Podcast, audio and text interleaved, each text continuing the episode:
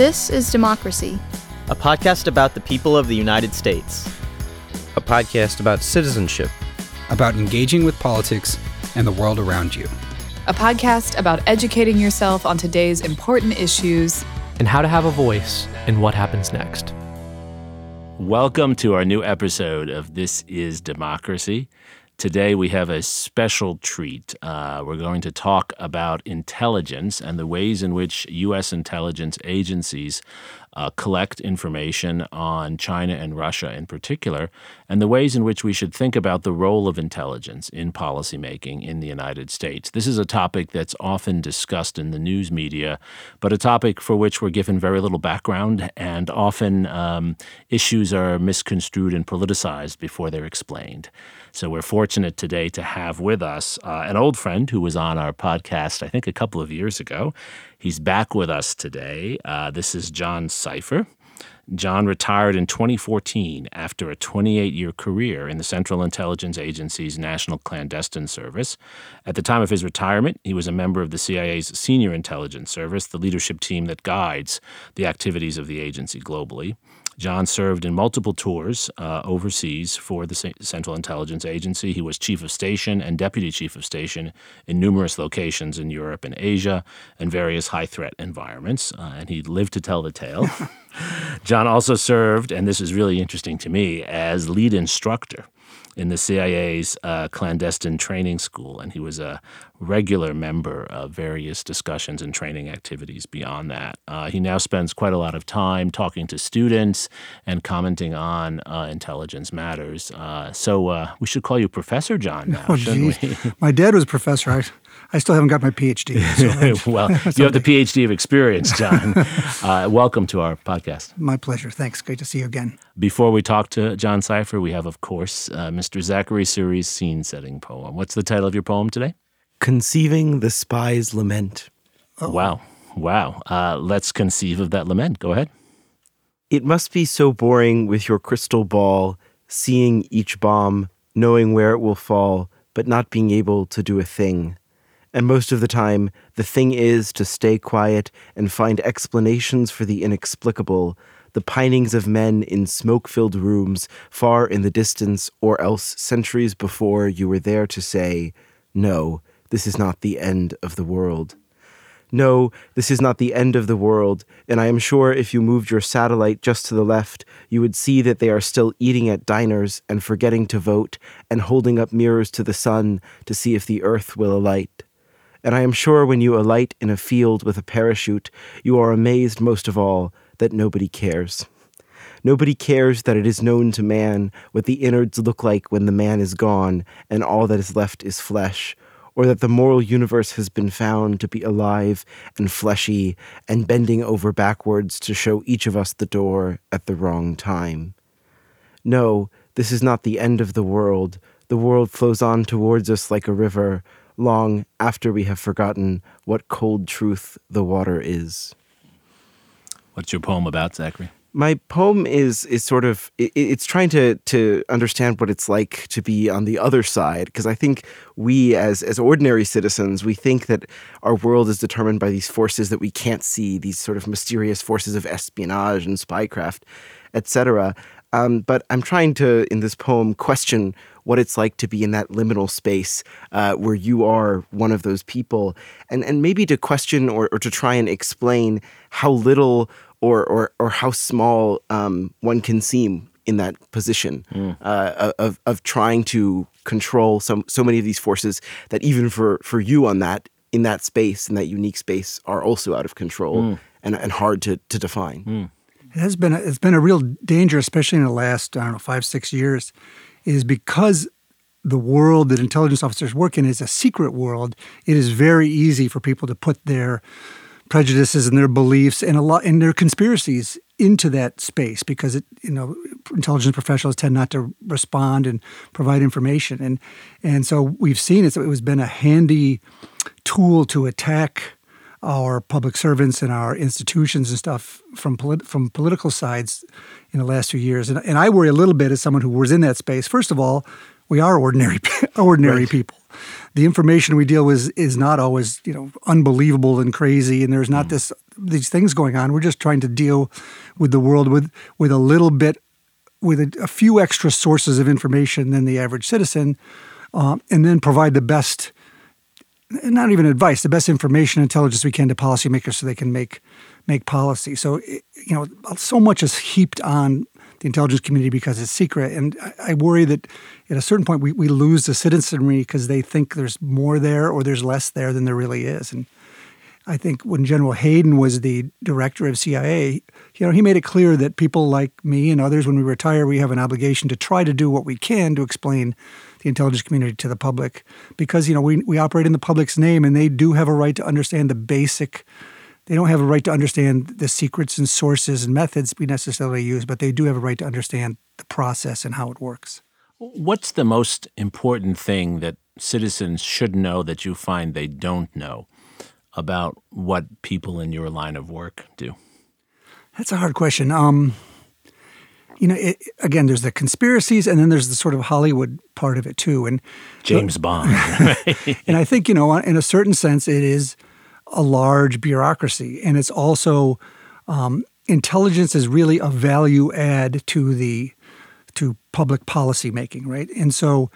Uh, you know, Western intelligence services, what they're they're involved in doing is collecting intelligence and per, via a number of means, via human sources, spies, if you will, satellites, uh, diplomats, military attaches overseas, experts like yourself that travel around, you know, open source information, and now increasingly big data and open source, and trying to put that together with a professional analytic cadre to provide policymakers with the best information they can to make policy. But as you know, policy is made on so many things. It's made on sort of personal quirks or political, you know, partisan views or you know intelligence is one piece of that. So the intelligence community is is providing that information as best they can and it's often incomplete but it's sort of the best they can do. And then that along with everything else is put together to make policy. So policy making is a sort of a difficult and complex process and the intelligence part of that is sort of the the value add to try to provide a little bit of extra information to help policymakers. Most recently, uh, we we've had a series of controversies around intelligence. Uh, one of the more interesting ones to me is the one surrounding the war in Ukraine, right? It, for the first time that I can remember, our intelligence agencies, now under the direction of Bill Bill Burns, um, not only collected evidence of a planned invasion of Ukraine, which of course did occur, uh, but then shared a lot of that information. And and first of all, is that un, as unusual as it seemed? And what are your what's your assessment of how well the intelligence agencies did? Well, again, the intelligence community works on behalf of the executive, on behalf, behalf of the president.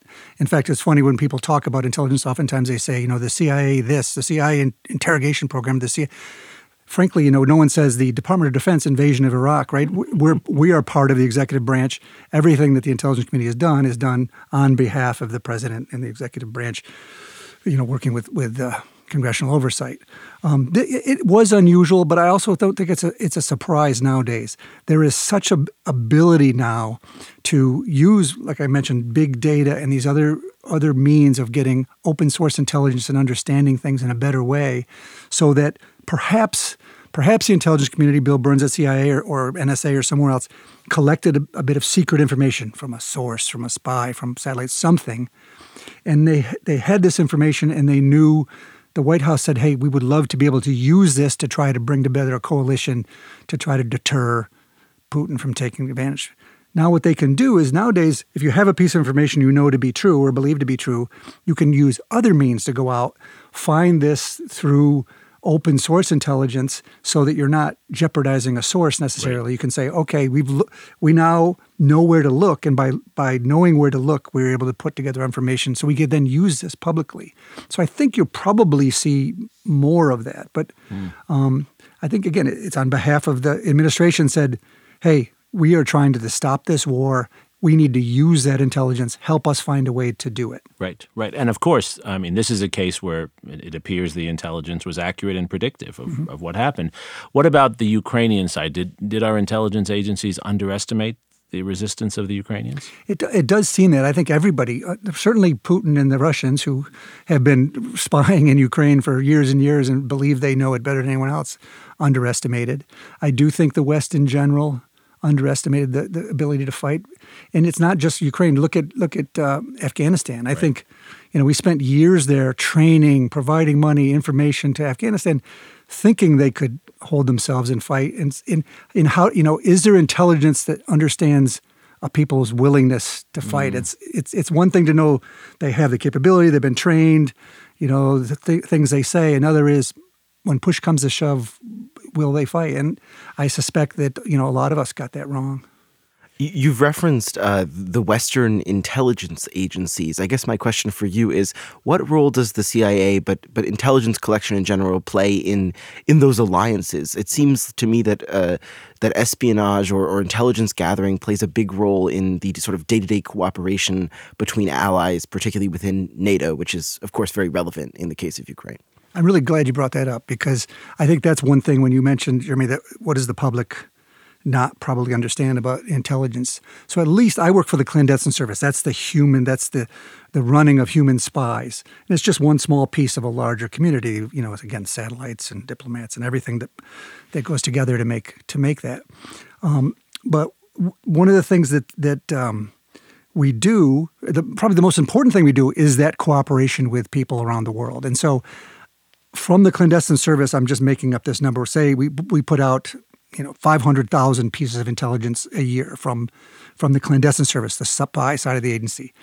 75%, 80% of that comes from liaison partners we work with. So when I worked overseas, if I was in Pakistan, Indonesia, Moscow, we actually would meet with our local the local service people there who understand that their challenges, what they're doing, and we'll work with the CIA on areas of, that are of interest and that are compatible.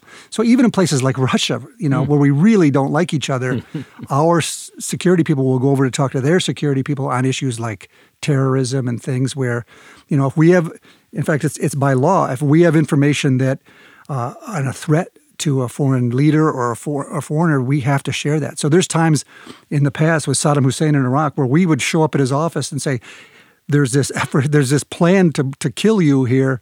And he'd be like, what are you bringing this to me for? You guys want to kill me. We're like, well, that may be true, but we have this information. We don't want those guys to kill you. yeah, yeah, and so, um, that aside from the joking part, incredible amount of working with, and there's a lot of governments around the world that want to work closely with American intelligence without making that public necessarily. So there's countries that are, you know, on the periphery of China that don't want to antagonize the Chinese, but they have information they want to share with the Americans because we have interests together. So a good portion of the information that we collect from the clandestine service is through those liaison and friendly contacts.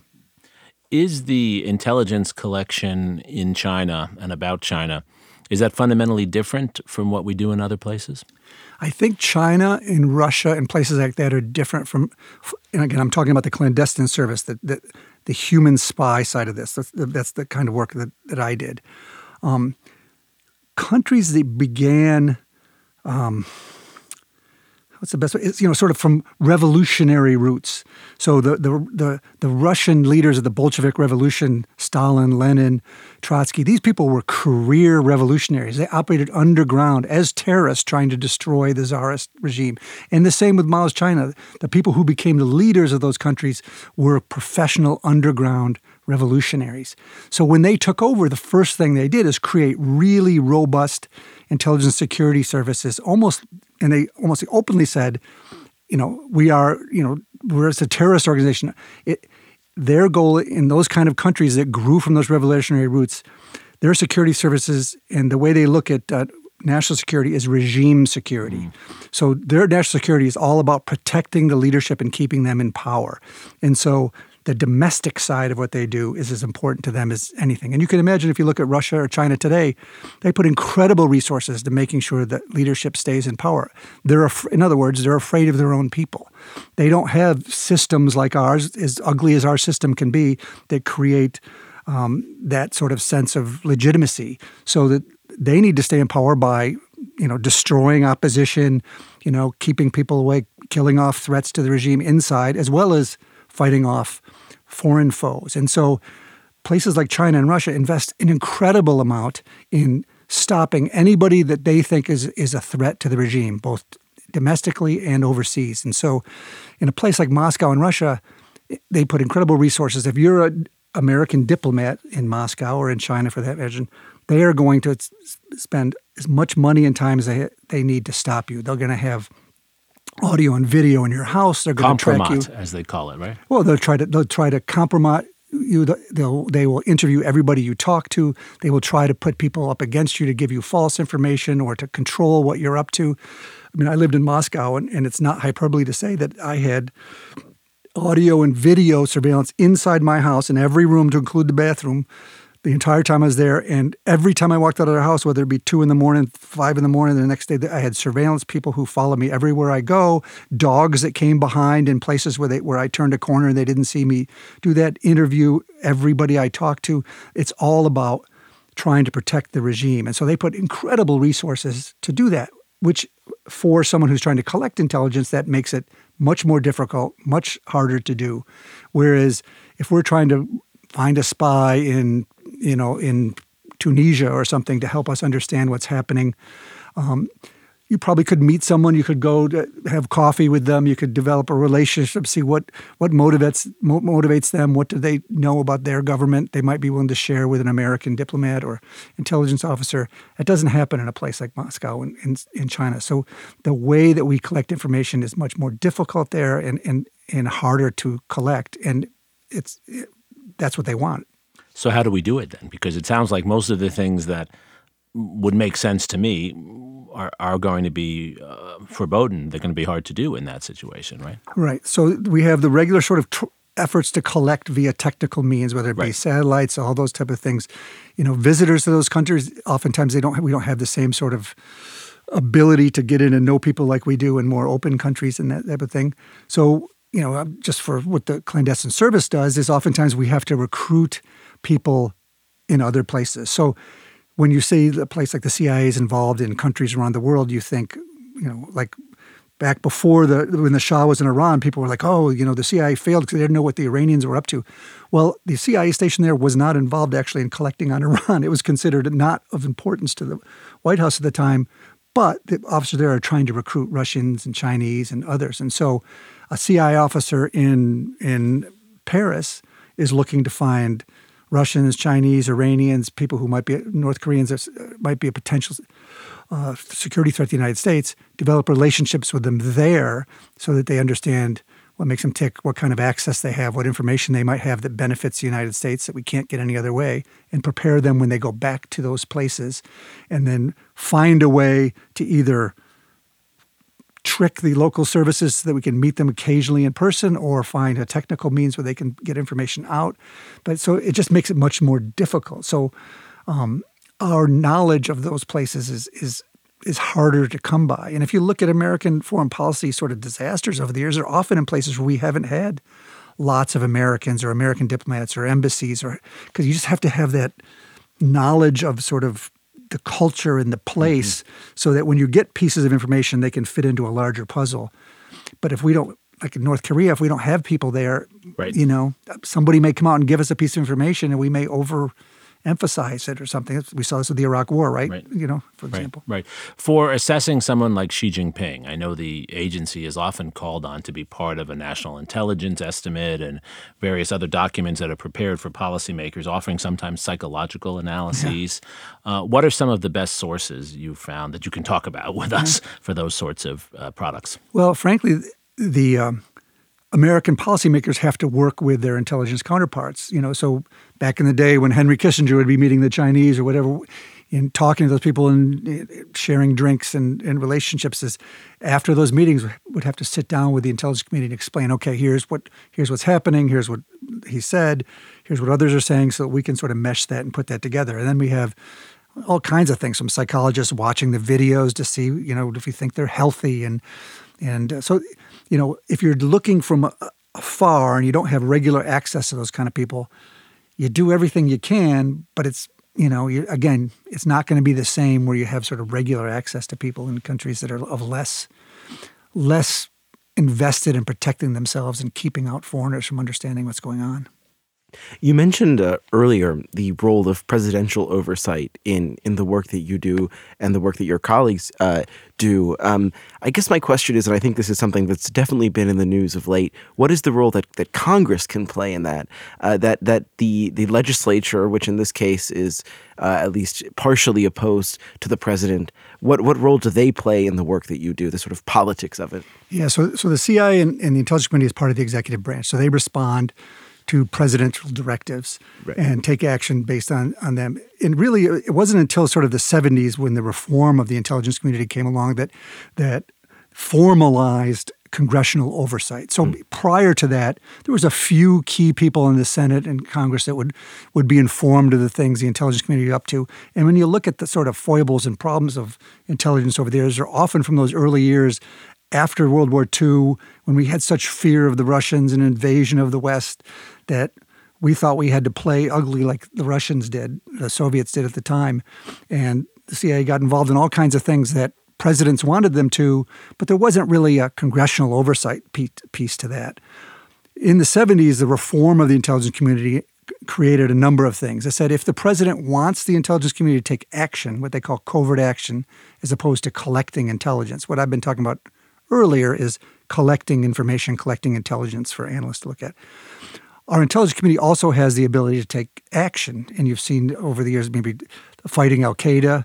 Um, you know, back in the old days, you know, overthrowing governments and that type of stuff.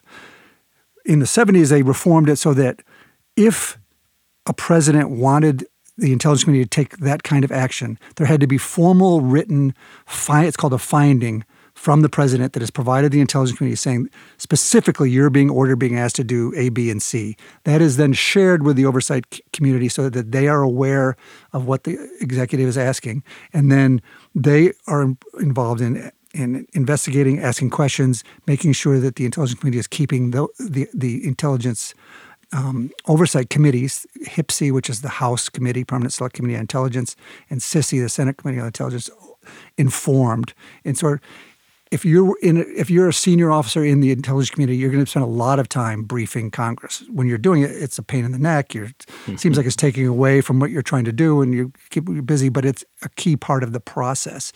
And I think you can you can look at how our intelligence community operated, you know, sort of pre 1970s and the reforms and post. And I think it's it's a very different a different way of doing it. But it, but again, if presidents ask the intelligence community to take action, the intelligence community may explain like hey, that may not work, or we don't have the ability or the access to do the things that you're hoping we can do. Presidents we've seen in the past will often try to use the intelligence community because it's easier than than getting public support for what sure, they want to sure, do. Sure, you know that type of thing, and and I can imagine like, and I just know some people involved in the thing when we when when Syria came up. You know, there was a lot of hey, we want the agency or the intelligence community to pl- to do play this role in Syria and do A, B, and C and before that finding is put out, we go back and say, well, of these are the things that we realistically can do. These are the things that, you know, actually don't, you know, you may false, falsely assume that we have this capability, or here's the potential real downsides of the things that you're asking for. That sort of back and forth happens, and then this formal finding takes place, which is then shared with Congress. So Congress plays a real key role in that process. And it's difficult you know, when Congress is so divided and publicly wants to attack the administ- you know, the opposite party wants to attack the administration. Um, but a lot of that fighting goes on in the public, you know, for their own partisan political reasons. And, you know, the intelligence community still has to move forward with the things that the administration asks for. How does the intelligence community navigate uh, working with political oversight, whether it's a president or members of Congress? Uh, I understand that sometime in the next uh, few days, the intelligence agencies will will give a briefing to I guess the gang of eight eight members of Congress who are often briefed in on what happened with the balloon satellite or the balloon that the Chinese sent over the United States to try to collect information. Chinese claim it was a weather device. It's pretty clear it wasn't a weather device. Um, it seems like actually a pretty primitive intelligence device, but we'll find out. Um, how do how do members of the agency, those in the roles you, you occupied, how do they navigate that? Because often you must you must be concerned that the information you're revealing can be misused by the political actors, but yet you work for them, right? Mm-hmm. So so how do you manage that? I, you manage it by telling them what they need to know and answering their questions. I think, you know, there in the past there was this sort of view that the things we were doing is too important and certain members of Congress don't need to know this. Um, but as far as I know, people who deal with Congress now and from my time, you try to answer their questions honestly. And there is, there always is that fear that it could be leaked or could be used in a, you know against us. But you know that happens surprisingly less than you might think. When you see the political heat and the attacks against the administration, oftentimes those people often have more information, uh, you know, than than you'd think, and and you you know there is sometimes leaking. There are sometimes downsides to sharing information with those con- congressional committees, but in general it works. It's been tougher in recent years because the House committee has gotten almost dysfunctional, really partisan, whereas the Senate side has continued to be pretty work. The Republicans and Democrats tend to work together and take their responsibility more seriously. But the Intelligence Committee keeps them informed. And I've also seen, you'll be surprised, Jeremi, that sometimes, you know, the people that we brief are incredibly supportive or they understand and then they go out and go to the cameras and say just the absolute opposite um, i'm shocked yeah shocked shocked by that i, I want to close on uh, the kind of question we close with every week sort of looking forward john um, as as we think about the many challenges in the world today, and we haven't talked about many, then we didn't talk about the Middle East, and we haven't talked about climate change and uh, some of the non-traditional challenges as well. W- what do we need as a democracy to strengthen our intelligence agencies, but at the same time to protect the kinds of democratic accountability? What would you like to see us do if you could have a wish list wow. in the next few years?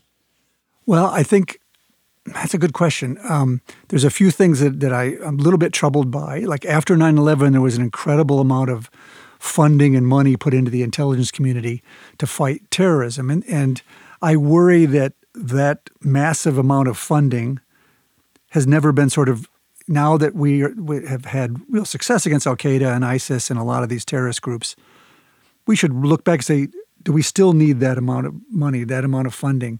So much of it seems tied to the the uh, Pentagon budget, which continues to go up and up and up, and so the intelligence community budget goes up and up, and so I think the intelligence community needs to, to take some time and really look at what is it we think we need going forward. You know, it, it's very easy to say, okay, we don't need to do as much stuff as we were doing on the terrorism front. We need to focus on bigger state actors like China and Russia, and, and you know, move back to sort of traditional, you know, understanding when a war might come and preparing for those kind of things. But what does that take? Especially in this age of sort of ubiquitous surveillance. It used to be I could have a fake passport and travel somewhere, wander around for a little bit to make sure I wasn't under surveillance and maybe meet somebody. Nowadays, there's cameras right. everywhere. Right. There's right. all of these sort of things that make that harder. There's just massive data collect from our phones, all these kind of things.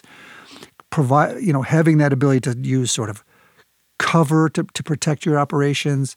Um, the, the amount of collection that could be used against someone trying to meet a spy because it's our obligation as someone again i'm talking about the clandestine service if i have a source who's providing me the keys of what's happening in the kremlin it's the cia and the us government and my responsibility to keep that person alive to keep them safe. Right, right. it's you know i can't say hey this information is really important but uh, you're not important and and then run. Well we can't run a serious intelligence service like that. So i do think it's really time for the intelligence community to really sit back and look forward and try to say, are we are we set up the way we need to be for the threats that we think we're going to be facing in, in years going forward? And I think that's going to include a lot more. But like this open source, mm-hmm. can, some people talk about the open source revolution. I think it's it's true. There's an incredible amount of information out there with high capacity um, computer um, generation to sort of make connections and collect information and use that information that we haven't had in the past. And how do we how do you marry that with the secret part of the mm-hmm. stuff? Because you know secrets are only about protecting sources, um, but intelligence doesn't need to necessarily be secret. It needs to be information that a policymaker needs to make their to make better policy. Right, right.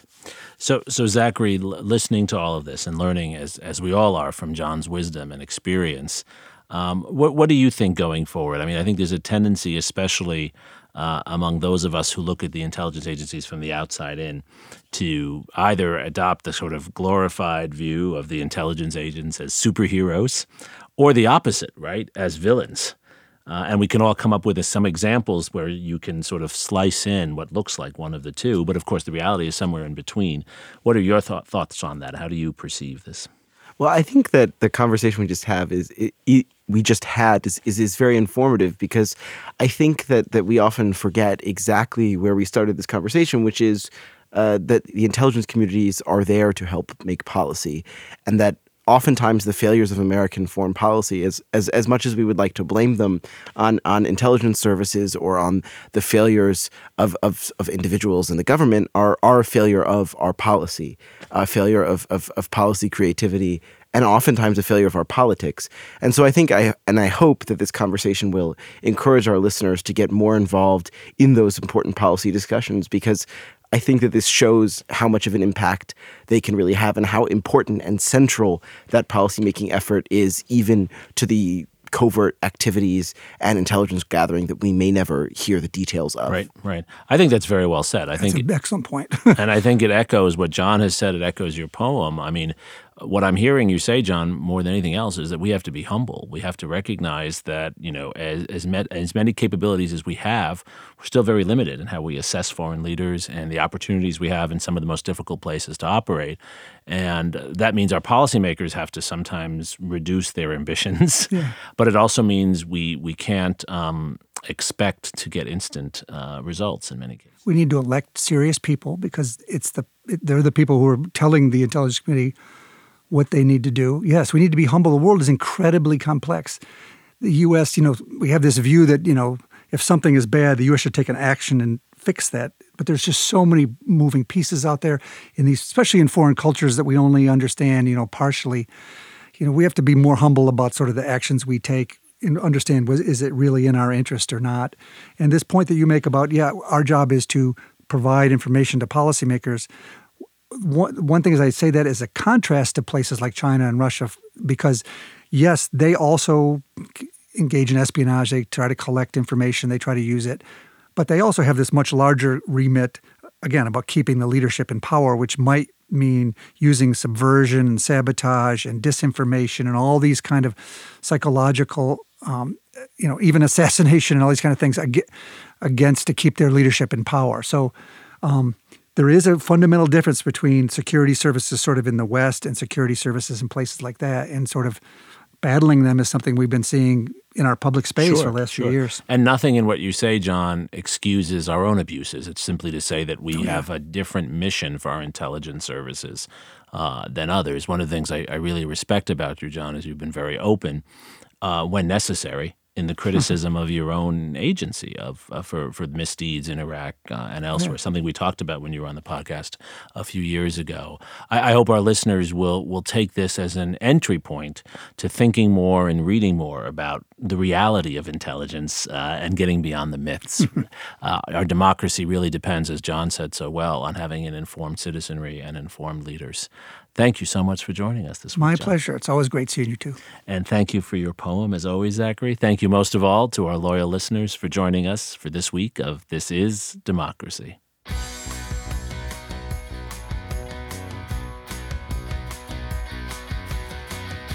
This podcast is produced by the Liberal Arts ITS Development Studio. and the College of Liberal Arts at the University of Texas at Austin. The music in this episode was written and recorded by Harris Codini. Stay tuned for a new episode every week. You can find This is Democracy on Apple Podcasts, Spotify, and Stitcher. See you next time.